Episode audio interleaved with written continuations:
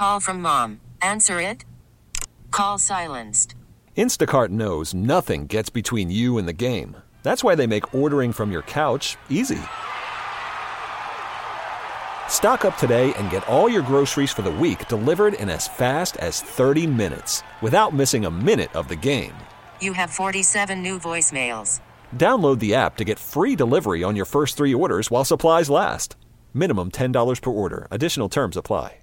We really need new phones. T-Mobile will cover the cost of four amazing new iPhone 15s, and each line is only $25 a month. New iPhone 15s?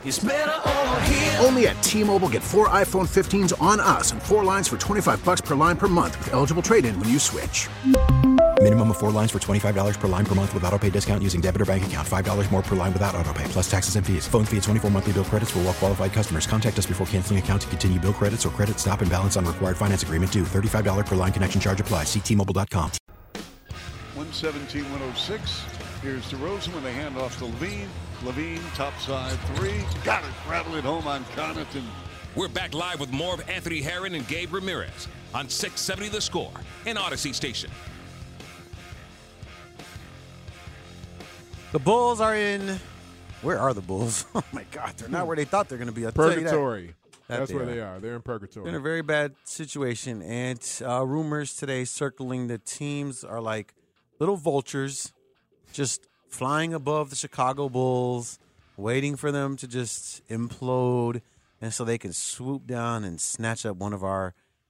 I don't want to call them big three, but one of our three best players. One of our three. Yeah, one of our, Yeah. one of our That's three. quite a visual, by the way. Vultures. I like the visual you painted there with the bulls. You know, bulls are like you know a carcass just lying there Yeah, lifeless, but yeah. they've been they've been just laying there for a minute. They probably got like a sunburn. And then you know how like when, when you when you're like flipping through like IG or, or TikTok or something like that, like if- Uh-huh. if, if they were to actually do a video, then there'd be like the bogus like imposing of a team's logo on the bird that's actually circling. Mm, right, And right. those birds would be the 76ers.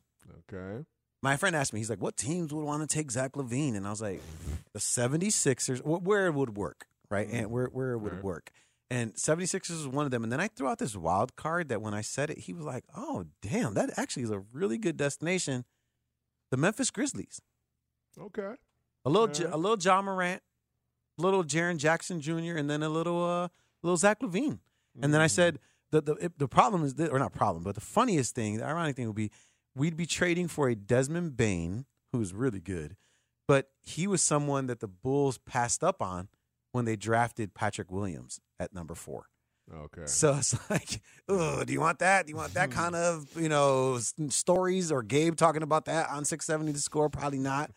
Um, but when you look at everybody else, eh, I mean, there's really not too too many destinations that make sense for a guy like Zach LaVine, right? Like in Miami, uh, I said he I said he can't go somewhere where he's the primary scorer, right? Because then he'll just be back in the Chicago Bulls, right? So he'd have to be somewhere where, like, like I said, Memphis, where Ja's the man over there, right? Philadelphia, Joel Embiid is the man. Um, when you're looking at these other teams that he can go to, you know, Brooklyn, New York, Toronto, he'd be the primary scorer in all of those. Uh, he's not going to go to Milwaukee. They got Dame Lillard. He's not going to go to Cleveland. They got uh, Are you eliminating the Lakers? You don't think the Lakers, him going back to going back to Cali, Cali? Uh, now, see, Cali? I don't, I don't think they have enough assets to get him over there. Might need like a three-team trade or something like that. Mm. Yeah. But the Lakers, LeBron James. I just saw that a video. It's hilarious. Um, and then, but but I feel like with you know with LeBron and and AD, he wouldn't be technically the primary scorer, but he would be the primary scorer.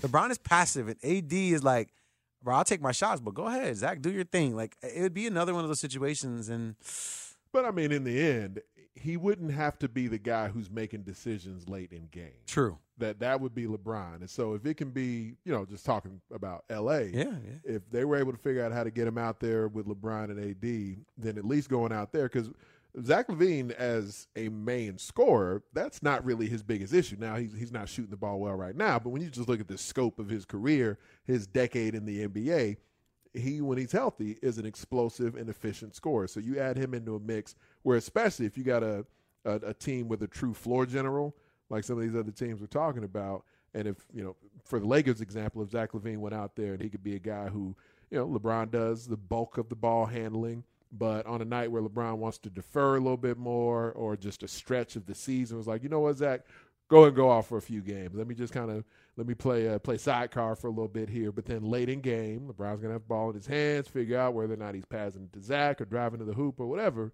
That that to me, I think, is an ideal scenario because he gets to go back to Cali. He gets somebody else who gets to be the focal point of things. Because I think at this point, we can all accept Zach as far as a, a championship puzzle isn't a guy who looks like somebody who can be the focal point of a championship puzzle.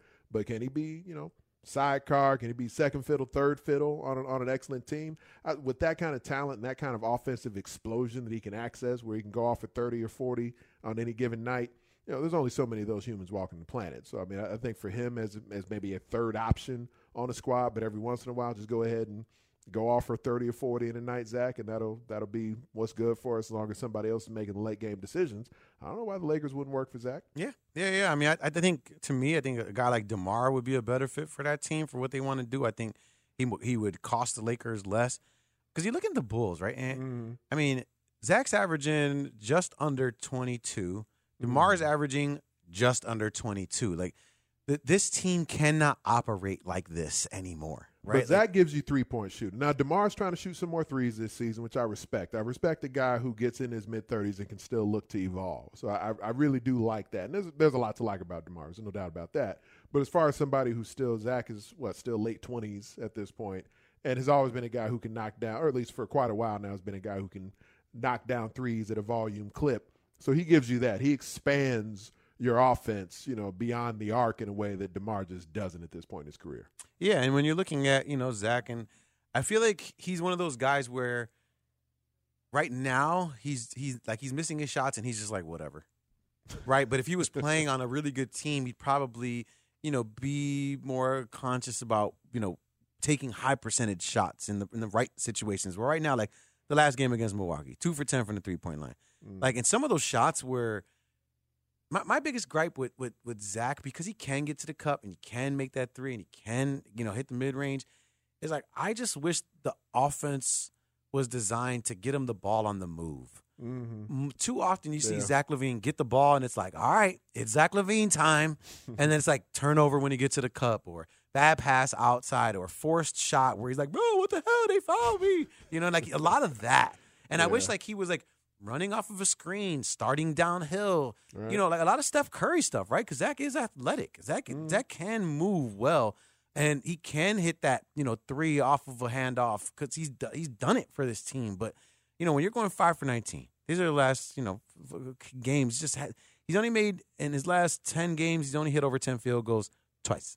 It's like that that we need Zach LaVine to be scoring at a way Mm-hmm. higher rate than that. And I had asked about that at the beginning of the season that when I did uh, the Bulls preview show with was Chuck Swirsky, Bill Wennington, we had Will Perdue on, Alyssa Bergamini, and I was like, "Am I wrong for wanting Zach to score thirty points a game or get as close as possible to that?" Because then to me that says that DeMar's taking less shots. The offense is actually operating through Zach or Vooch, in you know one of those instances. And they, they were all just like, no, we don't want that. That means that, you know, the Bulls offense isn't operating at a high level. But here we are with, like I just mentioned, DeMar and Zach averaging damn near the same same amount. And the Bulls are, I- I- everybody's looking at the Bulls like, you guys suck. Like, this is this is not good. And it was, it's, I want to say one last thing. It is, it was unbearable to watch. This is a punch to the gut. The last two games, I agree, Chuck. the last two games, I had to stop hurts. watching at halftime. Mm. And I'm a Bulls fan, like a real Yeah. Bulls fan. Right. And I'm watching the game and I'm like, all right, they're going to lose by 20. And like the, the offense is bad. There's no ball movement. Like no one can hit a three. Jevon Carter's your best three point shooter. Like it, it got bad at some points. Time to go home. and it was time to stay home and watch something else. But I'm looking at this team and I'm like, how much longer can they operate like this? we came into the season, like you mentioned, you were on the preview show, but we came into the season knowing there wasn't a big overhaul to the roster. So I, I, I do think I tried to caution some folks, especially the Bulls fans in my life, tried to caution folks to not expect things to be that different. Because you look at the, the home stretch last season where Zach LaVine was healthy and looked back to being his explosive self and was able to mount some offense individually at times, but it's still not a roster that's constructed very well. It's not a roster that's constructed for group success. You got some individual pieces that feel like they can make sense. Like there's nothing wrong with Nikola Vucevic as an NBA player just in a vacuum. We're just looking at Vooch on his own. There's nothing wrong with Vooch as an NBA player. That's a piece you can do something with. Certainly nothing wrong with DeMar DeRozan in a vacuum. Zach LaVine, immensely talented in a vacuum. But for whatever reason, those pieces, when, when formed together, just have not been able to conjoin in a successful way in their time here together in Chicago. And the numbers back all of that up. So what does it mean the Bulls do? Bulls were in a position over the offseason where – they they were virtually kind of painted into a corner of of needing to run that back because they had financial constraints, they had personnel constraints, they had a couple of three point shooters, three and D guy, and let's just see if we can enhance what what this is right now. And it, and it's odd because you, you're getting maybe the best version of Kobe Coby White that we've gotten, but that's still not a legit like a high level NBA point guard. It's a guy who can get you a little instant offense here and there. I think he's playing more dogged defense than he has at any other point in his career. So you're seeing a a physically, mentally, emotionally mature Coby White that is still not a high level starting point guard in the NBA. And you can probably say some similar things about Ayo Dosunmu. We're seeing kind of the, the ceiling of Ayo Dosunmu to a certain extent here. And, you know, I just I think the expectations probably needed to be massaged and managed a little bit coming into the year. Doesn't mean that four and seven is is good enough or acceptable or anything like that. I'm guessing there's going to be a stretch here where they go on a ten game stretch where they go like seven and three or something like that, maybe eight mm. and two, depending on what point mm. the schedule is. It, it's going to happen at some point in the season because it's the NBA and LaVine and DeRozan and Vucevic are talented guys. But in the end, what's that going to get you? They're probably going to be around 500 at the end of the year. They'll be bubblicious, like right there, you know, around that play-in game territory. You know, so that th- this is what we signed up for coming in because they they did very little over the offseason and all these guys are old enough in their NBA career where you kind of know we, we've seen for several seasons what this crew has been together and to expect it to to feel much different or look much different. I think we, we saw the best that they had down the stretch last year, and it still wasn't quite good enough. Not at all. And you know, the assumption was that they get back. I do like the additions of like Torrey Craig, gamer, yeah. plays hard. You know, I love yeah. that they put him into the starting lineup. You know, uh, Carter is obviously a Chicago guy, so he he loves playing for that jersey. We saw how how much how effective that is with guys like Pat Bev last year. But it's just simply not enough. I mean, when you watch these other teams in the NBA, they're just different than the Bulls, right? And. I think mm-hmm. the Bulls a couple of years ago, you know, they had the sauce with LaMelo Ball or excuse me, yeah, uh, with uh, with Lonzo, Lonzo Ball, yeah. and I, I, feel like you know uh, they, they weren't able to recuperate. I mean, they didn't they didn't move fast enough in, in that situation. And I, and I agree. And, and, what what still eats at me a little bit, and I'm confident it, it still eats at Bulls brass. I'm sure it still eats at Eversley and and uh, and uh, is just whether or not this at this point it doesn't look like this is a squad that's a point guard away from doing anything significant, while at the same time, Lonzo Ball is the only point guard that they've legitimately had since those guys have taken over as the main decision makers for the Bulls. And when he was in there, things were going well. Now, it was a half a season before he got hurt. It's been several years since that's been the case. And they haven't replaced him with any other high level point guard since then. But if at least the, the roster looked at this point like, man, they're a point guard away, then there would be an ability to go into this offseason and say, well, maybe they can kind of manipulate a little something to get some point. Now, I know, you know, and it's, it's credit to Alonzo Ball where he's still holding out hope to be able to come back and you know, wish the best for him, for health, for next season and get his career jump started, whether it's here in Chicago or somewhere else. But this still doesn't feel like a team that's a a point guard away from anything. Kind of like with the, with the Bears scenario. Like, are, are, the Bears a quarterback away? All right. So you got this this last seven games to kind of figure out whether it's you know the evaluation of Justin Fields, you know, in particular, but then also as Ryan Poles has started to build pieces with that roster, does it end up looking like a roster that's maybe a quarterback away from doing something significant? And that's where for the Bulls, as of right now, even with the new shooting coach, it doesn't at the moment here through this initial 11 games, it's not looking like a squad that's a point guard away from doing something significant. Whereas a couple of seasons ago, even after the Lonzo Ball injury, you kind of say, like, all right, it, it kind of felt like that a little bit. You, you got different guys who are trying to figure out how do we really push pace and advance the ball quickly and still play dogged defense and do some of those things that Lonzo Ball allowed them to do and look like they were becoming. And right now, at least through this early stretch of the season, doesn't look like they're a point guard away from anything significant. Yeah, and that's the biggest issue. And, and so it's going to be interesting to see what direction this team goes in.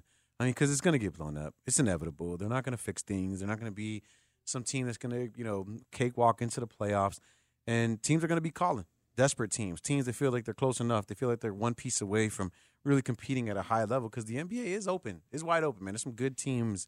Uh, so it'll be interesting to see. And the asking price should be high for Zach LaVine. I know some of the write ups out there are kind of a little bit indecisive about ah, are the Bulls asking too much or what's real legit about Zach LaVine and how, how much can you really expect to get in return. I- I know he's not shooting it well right now, but I mean, in NBA circles, it's recognized Zach, Zach LaVine is one of the most versatile offensive scorers and explosive scorers in the game. So that that's that's not something that you should just give away for for pennies on the dollar. Someone else, especially if you trade him into a quality situation like some of the ones we've been talking about here, you trade Zach LaVine into a quality situation and he flourishes because you do have a legit point guard somewhere or someone else who can be counted on to make the late game decisions and Zach LaVine is a part of some, you know, high level puzzle somewhere because he can he can just focus on the things specifically that he's really good at then you're- you're, you're really going to be boosting someone. You're going to be bolstering someone else's roster and someone else's championship hopes by adding a, a piece like Zach LaVine, a talent like Zach LaVine into it. So the asking price should be high. Yeah, that's why. Uh, again, I feel like he should. The offense should be running through him. He should be taking more shots, at least while he's here as a member of the Chicago Bulls. But who knows how long that'll be for? Uh, somebody else that might garner a lot of uh, return on the trade market. A guy like Justin Fields. Some people think that the uh, the Bears should explore options of trading him heading into next season. And we get to chat about the future of Justin Fields, the present state of the Chicago Bears, with our next guest. Uh, Bears beat reporter Alex Shapiro from NBC Sports Chicago, or NBC, excuse me, is going to be joining us uh, after the break. So I wonder what he has to say about this Bears team. It's Gabe Ramirez. It's Anthony Herron. It's Chicago Sports Radio 670, The Score. He's a guy you really like to like. Call from mom. Answer it. Call silenced. Instacart knows nothing gets between you and the game. That's why they make ordering from your couch easy. Stock up today and get all your groceries for the week delivered in as fast as 30 minutes without missing a minute of the game. You have 47 new voicemails. Download the app to get free delivery on your first three orders while supplies last. Minimum $10 per order. Additional terms apply. T-Mobile has invested billions to light up America's largest 5G network from big cities to small towns, including right here in yours. And great coverage is just the beginning. Right now, families and small businesses can save up to 20% versus AT&T and Verizon when they switch. Visit your local T-Mobile store today.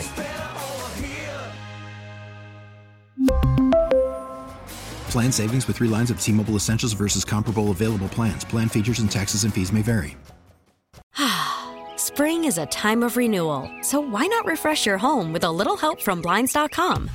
We make getting custom window treatments a minor project with major impact. Choose from premium blinds, shades, and shutters. We even have options for your patio, too. Blinds.com invented a better way to shop for custom window treatments. There's no pushy salespeople in your home or inflated showroom prices. Our design experts can help you find the perfect window treatments on your schedule. We'll even send free samples directly to you. Plus, we can handle the measuring and installation for you. Unlimited window treatments installed for just one low cost. And with Blinds.com, you'll always get transparent pricing, no hidden fees. Our free shipping and 100% satisfaction guarantee can put the spring back into your step and into your home, too. Shop Blinds.com right now and save up to 45%. Up to 45% off for a limited time at Blinds.com. Blinds.com. Rules and restrictions may apply. I played against him in college. I seen him in college. Um, I didn't really get to see him too much in the NFL, but I, I got we got the matchup in college. So I seen him in, during college when it was Penn State versus Iowa my last year, I believe. What do you think of him? What was that matchup like? I own that matchup. Watch it on film. It was. I mean, they, they was talking about he was a top tight end when I was at Penn State, and man, he was getting smashed. But now I see he's doing his thing with Detroit, so it's gonna be, you know, another one of those great matchups again. We're back live with more of Anthony Herron and Gabe Ramirez on 670 The Score and Audacy Station. Jaquan Brisker right there hanging out with Bernstein and Holmes uh, right here on 670 The Score. It's Gabe Ramirez, Anthony Herron. Hanging out, we get the chance to talk about a little bit more about the Bears, specifically that not only Justin Fields, but that defense. Secondary is cleaning up nicely. Yeah. Everybody's playing well, and everybody seems to be surprised. And, and we're like, didn't we say that going into the season that the secondary was the best part of this defense? And now everybody's like, oh my God, the Bears are healthy. Look at them now. And I'm like, yeah, we, we knew this. We just were waiting for them to get healthy. Uh, but again, uh, we get to talk, uh, talk about that with our next guest. Joining us on the Circa Resort and Casino Hotline, Circa Resort and Casino in Las Vegas, home of the world's largest sports book, Bears beat for uh, NBC, and of course, host of Under Center podcast. And the last time I saw this guy, Ant, it was like four in the morning on Columbus Drive right before the marathon. Oh, Uh, okay. Alex I was like, you know, after a late night, we were No, getting no, in, no, no. just hadn't quite, not quite, not quite. hadn't quite went to bed. yeah, yet. I haven't I haven't been that comfortable around him in order to ask him out to go hang out. Uh, but maybe maybe I'll invite him to my new bar, Roundhouse. that way There we can all have some drinks. Uh, Alex Shapiro, Alex, what's up, man? Thanks for ha- uh, hanging out with us tonight. Gabe, Ant, it's a pleasure.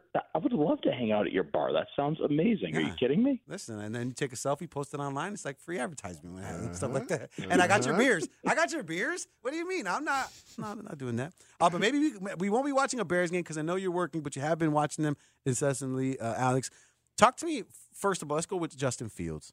I think a lot of people, you know, I've, I've never gotten your opinion of the quarterback, um, but talk to me about your excitement or lack thereof of his return to this team.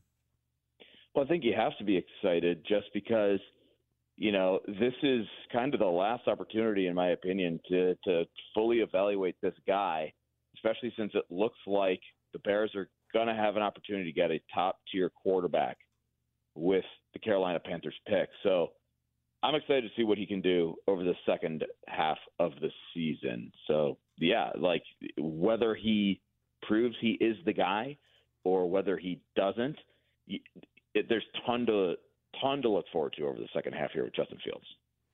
So there's a variety of factors in, in how an offense gets called and, and why Luke Getsy makes certain decisions in game with personnel groupings, formations, motions, like there of all these different things.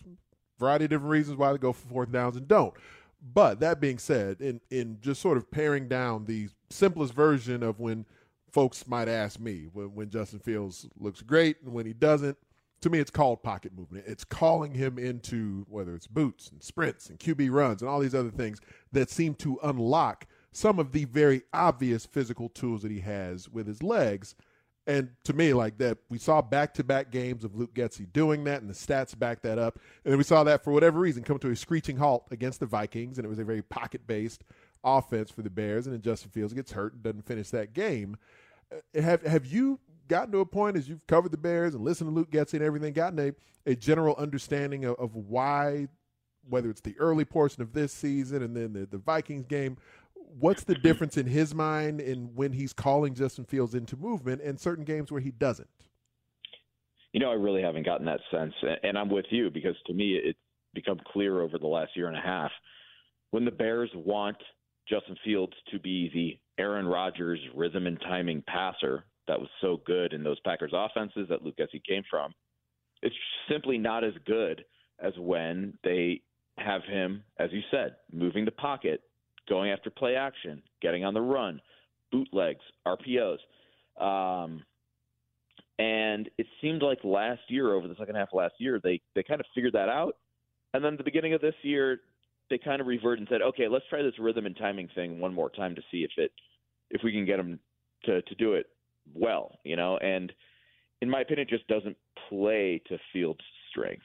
You know, over the course of the first half of the season, for the first time, I started questioning can Justin Fields make throws with anticipation? You know, Mm. throwing, m- making the throw before the guy's out of his break. Uh, we we've seen an uptick in trust in terms of like quote unquote NFL open.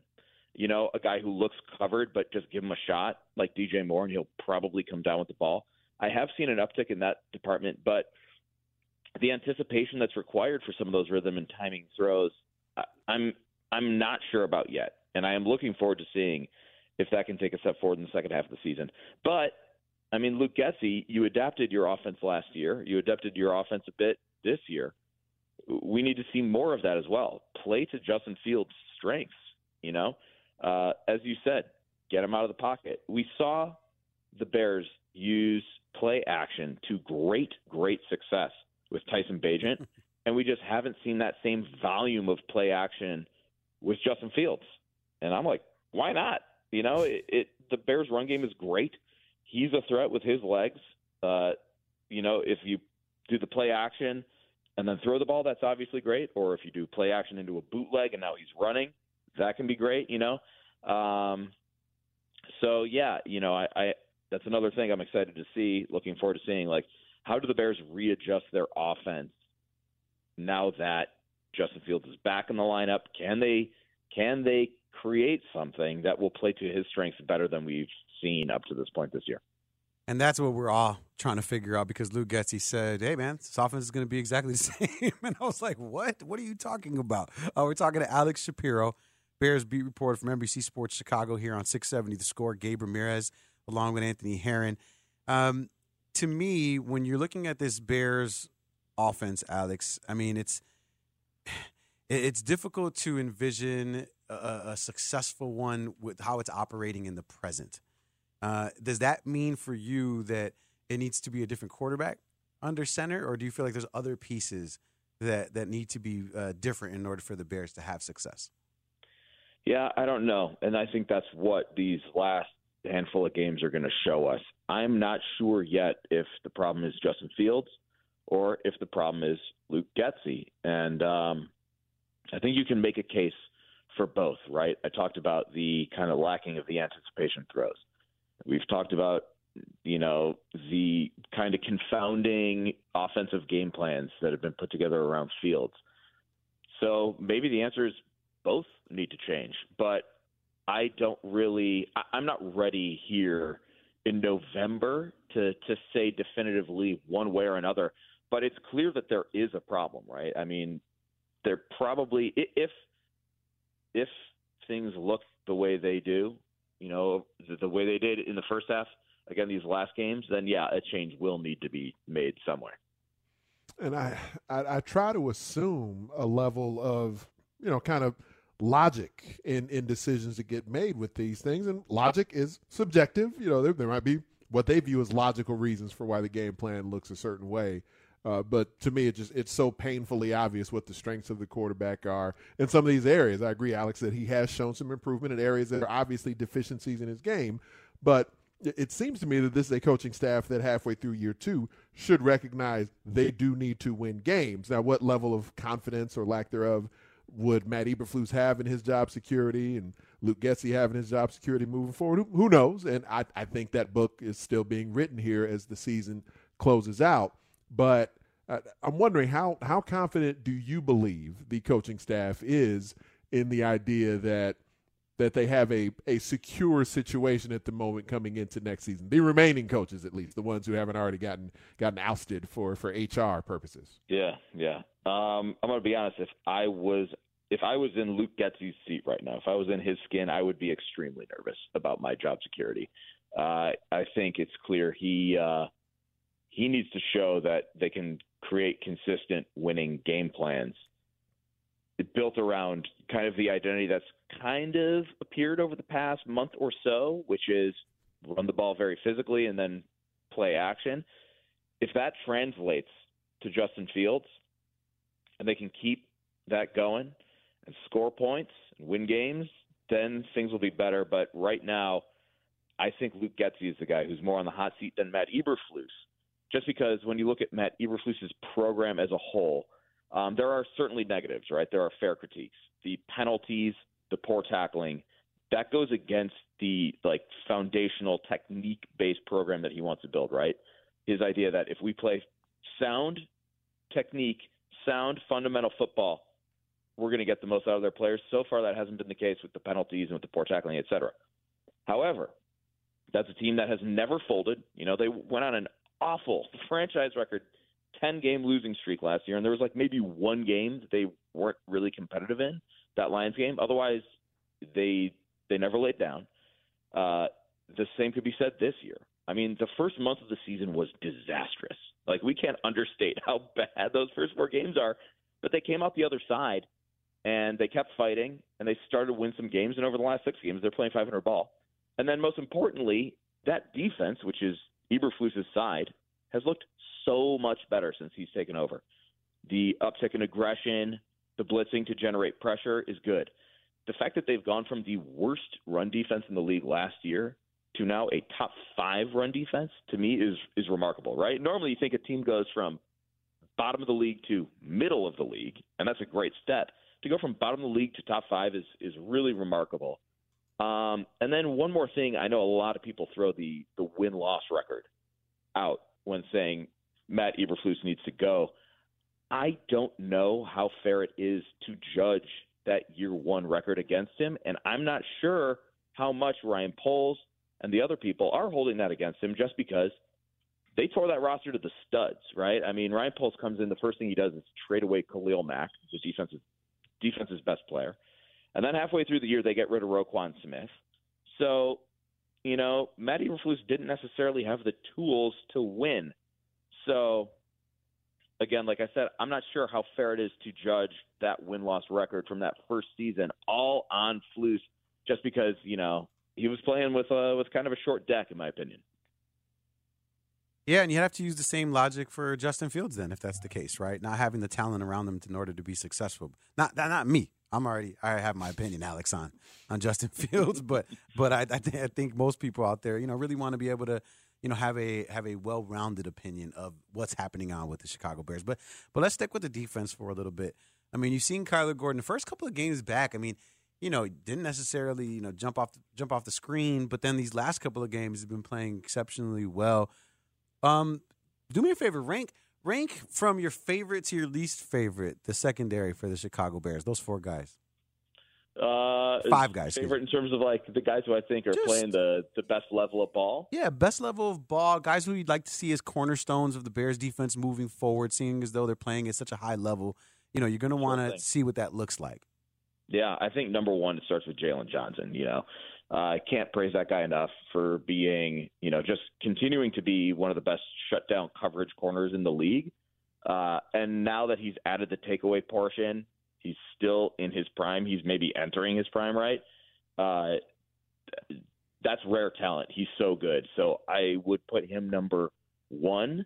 Uh, number two, let's go Kyler Gordon, right? I mean, the difference between last year and this year is so noticeable. He's playing so fast. His instincts are incredible, right? He's just got that nose for the football and just seems to always be in on that action. And he plays that real physical brand that I know the Bears love. I know Bears fans really love watching.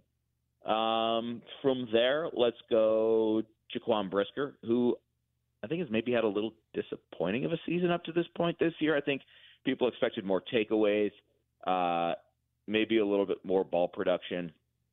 Obviously, the the uh, the injuries did not help him. And then I'll go Tyrique Stevenson, who has been picked on as all rookie cornerbacks. You know, they all get picked on, right? I mean, we remember that from Kyler Gordon last year. Uh, teams really picked on Kyler Gordon last year. This year, Tyrique Stevenson is kind of going through it, but I think he has the makings of a of a great cornerstone cornerback as well. I think he's a solid tackler. I was talking with Jon Hoke uh, a little bit about it, and team really likes how he's limited explosive plays. That like that's one particular area in which he's grown throughout the year is he's not giving up so many deep deep passes. Um, and then Eddie Jackson, no fault of his own, you know, the foot, the foot just recurred. So again, I love Eddie Jackson. I think he's a great playmaker. He is an X factor when he's healthy and when he's taking the ball away. But for two years in a row now, it's been hard for him to stay on the field, and that has you know limited his his impact with the team. I love that you wrote about Cairo Santos on NBCSportsChicago.com because uh, I've been going out of my way to remind folks just to to not underappreciate how well he's performed for the Bears. And you know, there's kind of the one stretch last season where he he hit a bit of a lull for a little while, and then immediately as a kicker, you don't get a whole lot of leeway from folks. You start missing a couple of kicks, everybody's wanting to bring in competition, move on from this guy, and you're just going to keep riding that roller coaster if you just want to keep cycling through kickers every time a guy misses a couple of kicks. He's come out the other side of that at this point and having an, an exceptional season. But you wrote about what it, what went into that in the offseason for him in preparing to become the guy we're seeing this year. Yeah, absolutely. And you know, we were talking about Jaylon Johnson being deserving deserving of a contract extension. I think Cairo Santos is right there. You know, that is another guy who should probably get signed to new money. Um, so the deal with the with the extra points, the way he described it is he had this visual tick in his setup when he was approaching the ball. So they moved it from to a, to a different spot uh, to to try and eliminate that visual tick. And now that he's made those changes, kind of moved where he sets up the ball, uh, he says that's gone. It's totally in the past. He's completely confident, and obviously he's been great. He's only missed one extra point.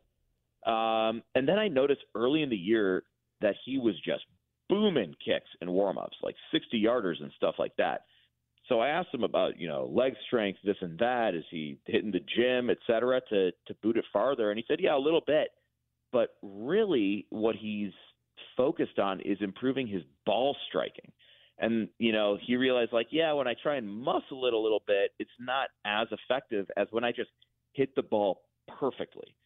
So that's what he did. He just went into the lab and just perfected his ball striking so that he hit it super cleanly, super consistently. And when he did that, that added a ton extra distance. So now, you know, that was always kind of the knock, right? Okay, he's super accurate, but plus 50, we don't know. You know, he didn't get many opportunities plus 50, but now he's drilling 53 yarders, 54 yarders like it's nothing. And yeah, like you said, having a reliable kicker like that is just so underrated.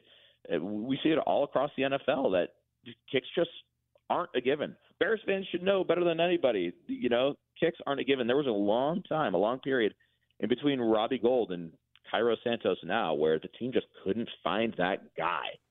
Um, and now they've got him. So, yeah, in my opinion, they should probably keep him. Yeah, we know how important kick can be. We saw Wil Lutz almost lose the game just the other day, and obviously uh, he got another chance to make the best of that. Uh, but you know what, Alex?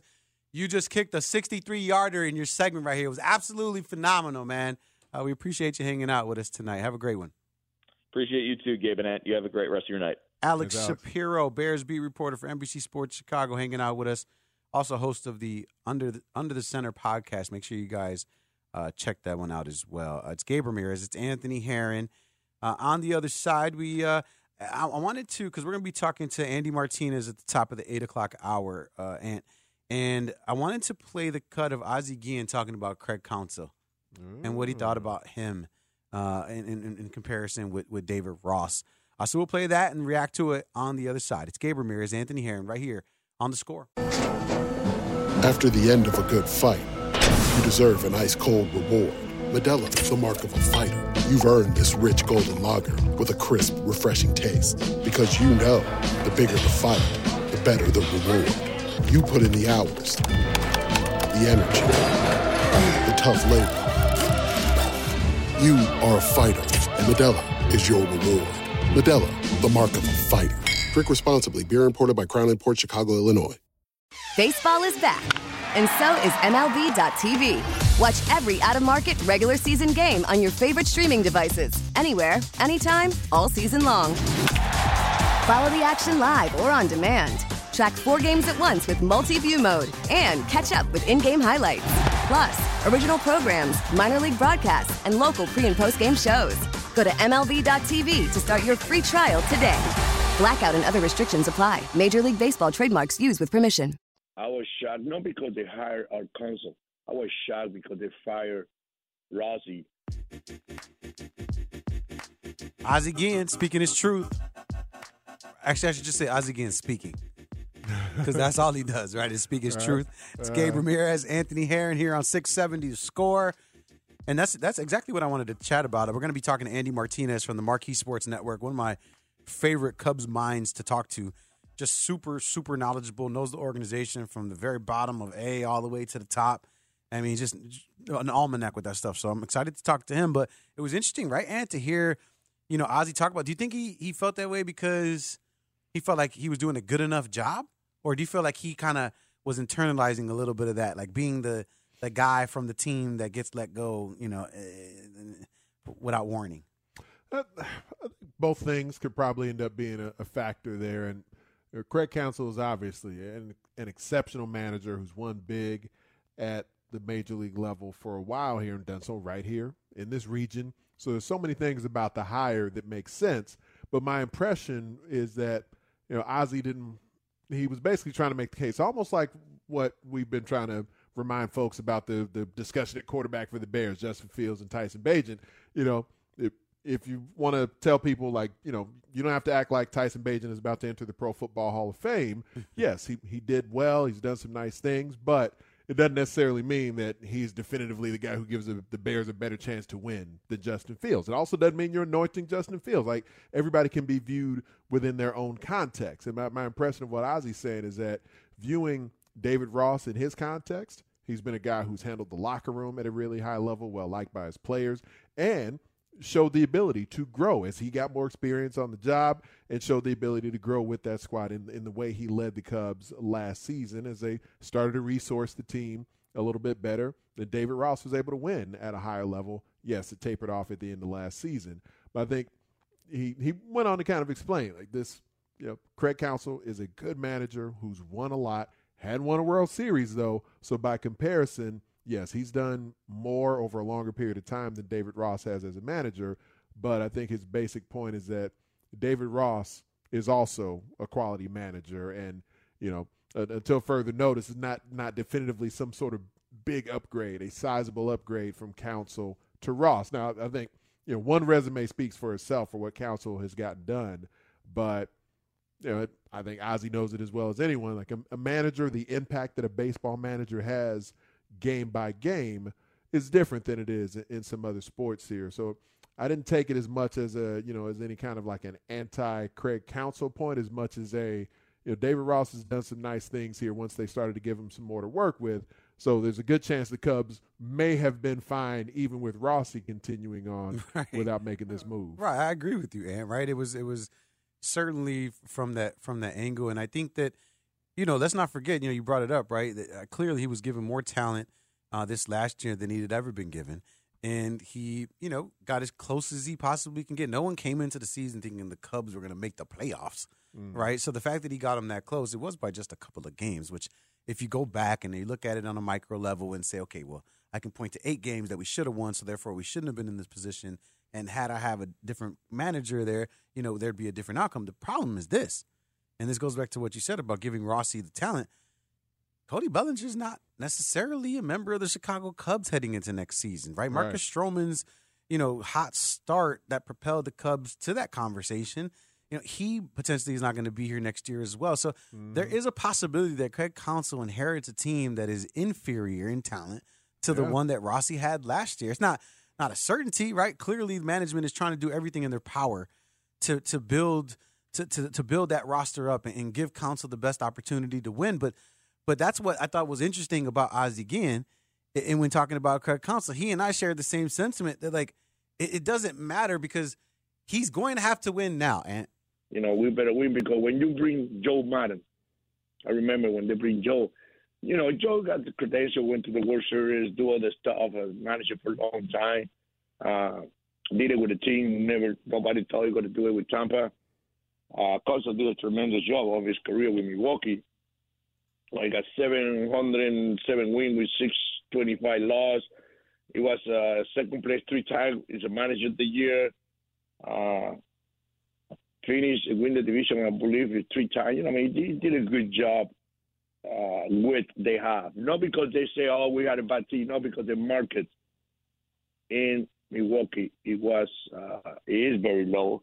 You know, it's not an impact uh, organization on ball club. We expect to win every year, and that's why I got to give him a lot of credit because he do something I never nobody thought they going to do.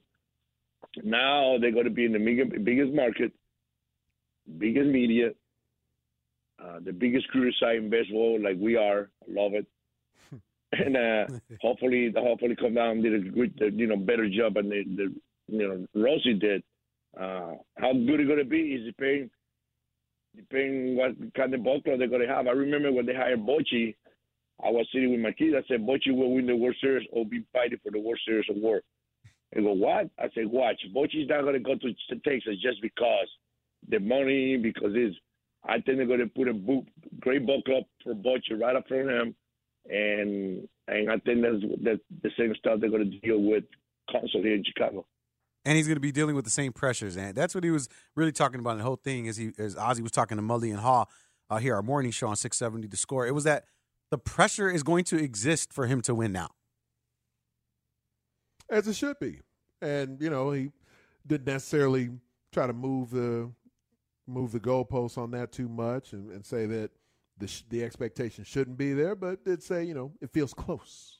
It feels close, but not there. You know, not that we're at the finish line yet. I mean, I think your your observation about the roster is a really good one because he he could on opening day. We'll see. Obviously, the expectation is that the Cubs are going to make some moves, but until further notice, you could have a roster that is not as talented as the one that David Ross was managing last year. So, how big of a difference do- does Craig Counsell make if that's the case? You know, if you still don't have multiple frontline starters, if you are missing a big bat in your lineup, and you know if your if your defense is depleted as well, there are several things that can end up feeling different for the Cubs from a depth of roster perspective that maybe they're not as talented going into to next season. Again, the expectation is they're they're about to spend because they've reportedly put this historic contract in place for their new manager. So if you're gonna spend on him, there's no reason to think you're not gonna because in the end, again, baseball is the main sport that most folks look at and say the the manager, the skipper, the head coach, that position in baseball impacts winning and losing at a lower rate than other sports. So if that's the case, and you're willing to put the historic contract into your skipper, there's no reason to think the Cubs aren't going to put some additional resources into this roster. They're going to have to, right? And I got to say, skipper is the best synonym for coach and that exists that does not exist in any other sport, right? Like, what else do you call a football coach? Right, like skipper is a manager in baseball, but like Uh-huh. I'm thinking like basketball and football. You don't. There's no other like right term. There's no other like descriptor. Yeah, that's them. awesome. I am not a coach. I'm the skipper. See, oh, Dustin Rhodes right there. Love that. Uh, all right, um, but who are some names that could be making their way to the north side to help the new manager of the Chicago Cubs? Will it be a, a, a repeat like a Cody Bellinger, or are there going to be some other names? Andy Martinez from the Marquee Sports Net- Network uh, will tell us next. Don't go anywhere. It's Gabe Ramirez and Anthony Herron on 670 The Score. We really need new phones. T-Mobile will cover the cost of four amazing new iPhone 15s, and each line is only $25 a month. New iPhone 15s? Only at T-Mobile get four iPhone 15s on us and four lines for 25 bucks per line per month with eligible trade-in when you switch. Minimum of four lines for $25 per line per month with auto pay discount using debit or bank account. $5 more per line without auto pay, plus taxes and fees. Phone fee at 24 monthly bill credits for all well qualified customers. Contact us before canceling account to continue bill credits or credit stop and balance on required finance agreement due. $35 per line connection charge apply. Ctmobile.com. Spring is a time of renewal, so why not refresh your home with a little help from Blinds.com? We make getting custom window treatments a minor project with major impact. Choose from premium blinds, shades, and shutters. We even have options for your patio, too. Blinds.com invented a better way to shop for custom window treatments. There's no pushy salespeople in your home or inflated showroom prices. Our design experts can help you find the perfect window treatments on your schedule. We'll even send free samples directly to you. Plus, we can handle the measuring and installation for you. Unlimited window treatments installed for just one low cost. And with Blinds.com, you'll always get transparent pricing, no hidden fees. Our free shipping and 100% satisfaction guarantee can put the spring back into your step and into your home, too. Shop Blinds.com right now and save up to 45%. Up to 45% off for a limited time at Blinds.com. Blinds.com. Rules and restrictions may apply. Oh, oh, oh. Protect your vehicle's engine with a full synthetic oil change and save with Mobil 1 at O'Reilly Auto Parts. Purchase five quarts of Mobil 1 full synthetic motor oil and receive a $10 O'Reilly gift card after rebate. See store for details. With your Mobil 1 purchase, you'll also receive two times points during O Rewards Bonus Points Month at O'Reilly Auto Parts. Oh, oh, oh, O'Reilly Auto Parts.